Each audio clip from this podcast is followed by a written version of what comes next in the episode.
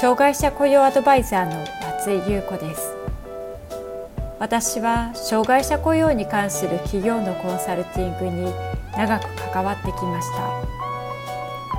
ポッドキャスト障害者雇用アドバイザー松井優子の障害者雇用相談室では障害者雇用に関する質問に対してその問題解決や新たな視点をお伝えしていく番組です。企業での障害者雇用が進んで働きたいと願っている障害者の方が一人でも多く働けるようになればと願っていますそれでは本編のスタートです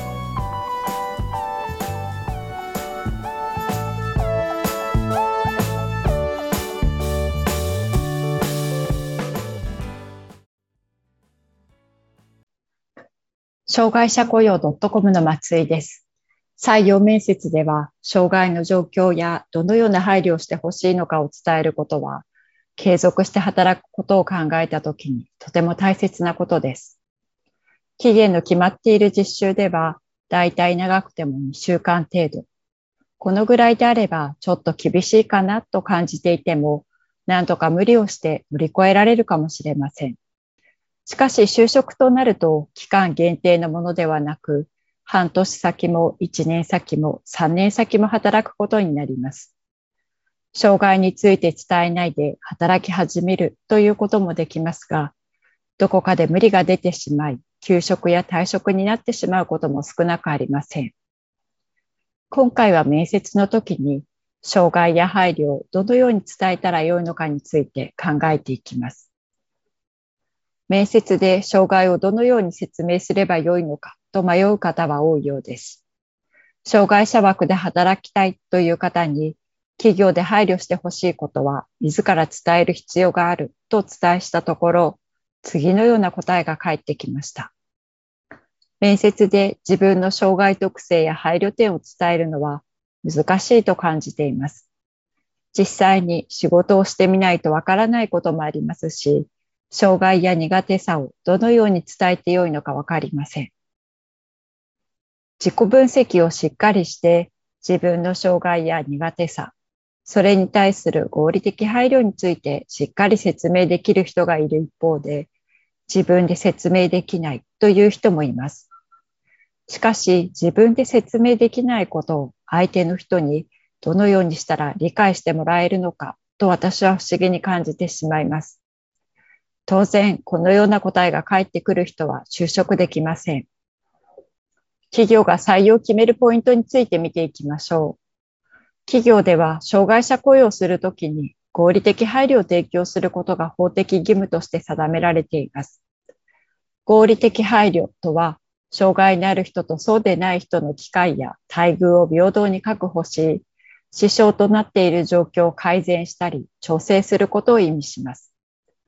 平成28年4月の改正障害者雇用促進法の施行により、事業主に対し、障害のある人への合理的配慮の提供が義務付けられました。そのため、企業では障害者を雇用するときに、特性や職場の状況を考慮し、どのような配慮が必要かを把握するように努力しています。障害者雇用は福祉ではありませんので、働くことを前提として採用を決めることになります。企業側も時間やマンパワー、コストをかけて雇用するので、採用を決めるときには次のようなことを重視します。長期的に安定的に働き続けられるか。障害者枠で働くには、仕事で求められるスキルや能力の他にも、仕事が続けられる体力やコントロールできるかが問われます。このようなことに面接側への納得感のある転職理由を説明できないと採用にはつながりません。これは同じような理由ですぐにまた退職してしまうのではないかと考えられるからです。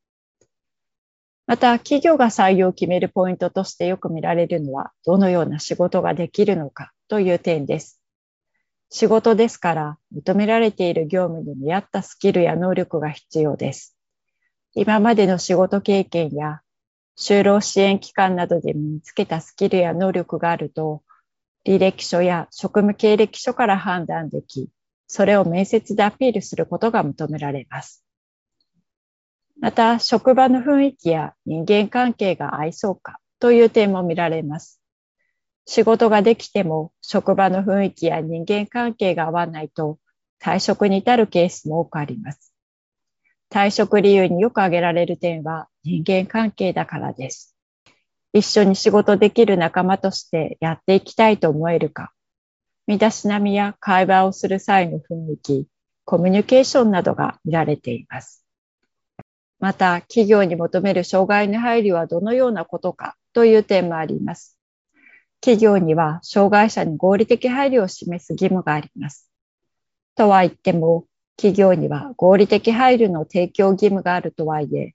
合理的配慮とされる措置が事業主に対して過重な負担を及ぼすこととなる場合は除かれます。つまり、求められる配慮が示せる場合とそうでない場合があるということです。合理的とは、道理や論理にかなっている様や、無駄なく能率的である様を指します。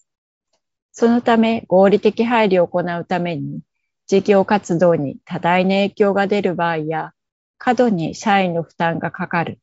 費用負担が非常にかかる場合など、明らかに対応することが困難な場合には該当しません。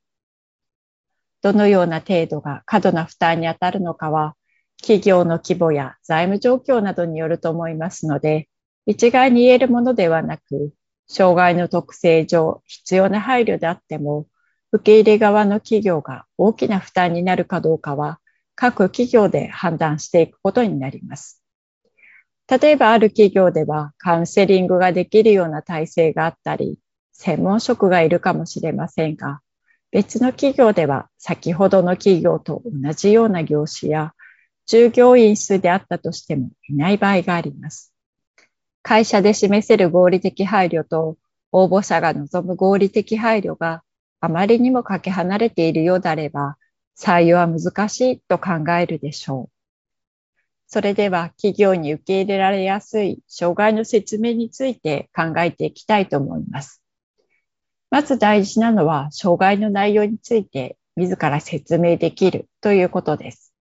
障害の種別や病名、障害者手帳の等級だけでなく、簡単にどのような症状や特性があるのかを伝えると良いでしょう。採用担当者は、障害の症状に対して詳しいことまで熟知しているわけではありません。できること、苦手さがあることを伝えることが必要です。また、配慮してほしいこと、必要なサポートについて伝えていきます。できないこと、苦手さがあることについては、どのような代替手段があるとできるのか、理解しやすいのかなどを提示することによって、会社側が配慮を示しやすくなります。もし自分で伝えるのが難しいと感じたときには、就労支援機関のスタッフに同席してもらって、説明をサポートしてもらったり、事前に配慮してほしいことなどをまとめておくこともできます。実際にどのように伝えたらよいのでしょうか？例えば次のように伝えられるかもしれません。視覚障害があり、パソコンの文字が見えにくいです。音声リーダーや拡大読書機があるとスムーズに対応ができます。発達障害で文字が判別しにくい時があります。指示は話して伝えてもらうとわかりやすいです。精神障害でとっさの対応を求められると何をしてよいかわからなくなることがあります。定型的な仕事はできますので、その場に応じた対応が求められる電話対応などは、慣れるまで外してもらえると助かります。このような感じです。まとめです。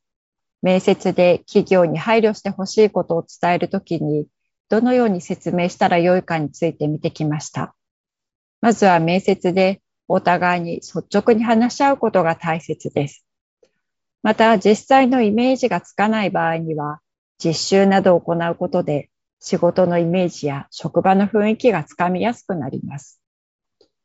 企業には合理的配慮を示す必要があるとはいえ、それに対する方針や考え方は企業や職場によって様々です。自分に合っていないと感じるのであれば、無理に企業に合わせるよりも、もっと別の会社や職場を探した方が、雇用される側にとっても、雇用する側にとっても良いかもしれません。障害者枠で働きたい人向けに就職活動をするときに知っておいてほしいことや、押さえておくべきポイントをまとめた本が、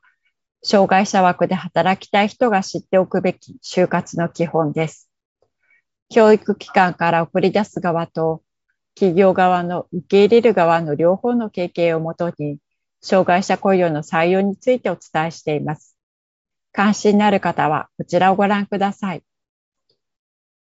また、LINE 登録された方には、障害者枠で働くために必要な項目をまとめたチェックシートをプレゼントしています。